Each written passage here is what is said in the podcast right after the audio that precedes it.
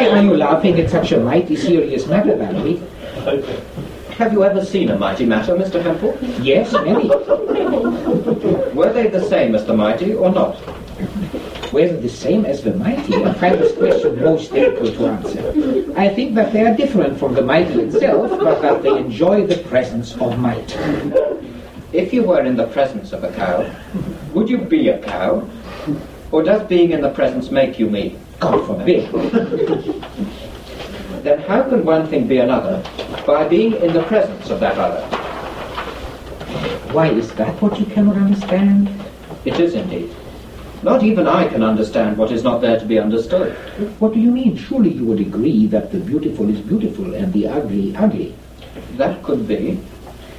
But is it? Well, yes. And is the identical identical and the different different? We can hardly suppose that the difference is identical. Even a child could see that it, it is different. What makes me suppose that your mistake was intentional? Since you are obviously experts at this question and answer technique, and you seem to me to do your job in a workmanlike manner. On the subject of jobs, can you tell me whose job is driving? The chauffeurs, I suppose. And typing? The stenographers. And slaughtering, skinning, and chopping meat? The butchers. You would agree that people ought to stick to the jobs for them? Certainly. And the butcher's job, you said, is skinning and chopping? I did say that, but please don't be too severe on me. Then if one were to kill a butcher and chop him up, that would be doing his job for and if one took a ride on the chauffeur or typed the stenographer, one would be doing their jobs for them.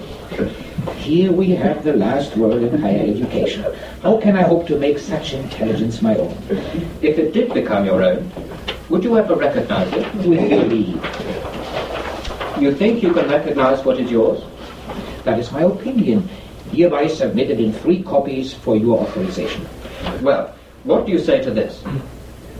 A thing is your own only if you are free to use it as you like.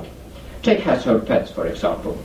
You will call a dog your own if, and only if, you are free to sell it, give it away, or kill it. Yes. And would you call live creatures animals? Yes. So you would agree to call an animal your own only if you have over it the rights we have specified. I would. Mr. Hempel, I take it you are a supporter of parliamentary democracy?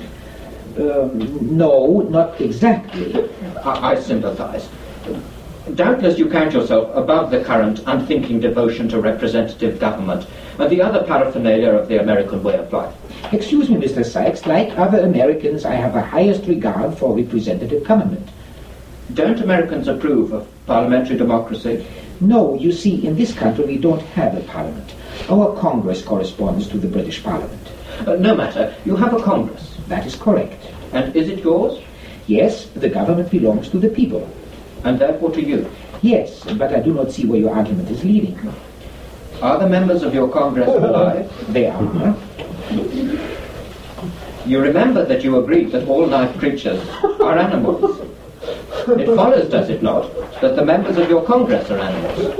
It must. You further agreed that an animal is yours if, and only if, you are free to give it away, sell it, or kill it when and as you wish. I did, I have to admit it. Right.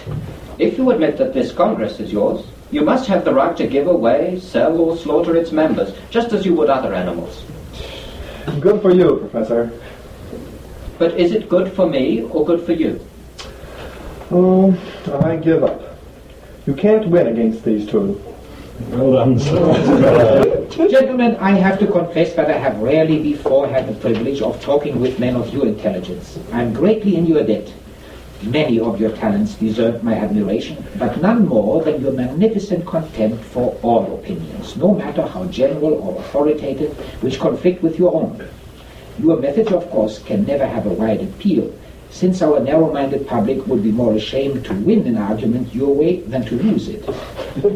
I approve also of the convenient and democratic manner in which you dispose of all distinctions between good and bad, for instance, or great and small, or black and white. This, as you say, has the admirable effect of preventing anyone from opening his mouth, and since you allow the interdiction to apply to yourselves, must result in the removal of every source of verbal protection. But the most attractive feature of your method is that anyone can learn it in a few minutes. And I noticed how quickly Mr. Clemens, with a little effort, was able to give a fair imitation. Now, all this simplicity is an excellent thing, but I must advise you not to publicize your course, since there is a danger if you attract too many students that they may not appreciate the importance of what they are able to learn so effortlessly. Perhaps the best thing would be for you to lecture to one another. But if there is to be an audience, I urge on you two precautions. Charge an entrance fee, this is important, and instruct your students not to talk too much outside the lectures, except to you or among themselves. The best things in life may be free, but it is the expensive ones that people find attractive. And now it only remains to ask you to enroll myself and Valerie in your course.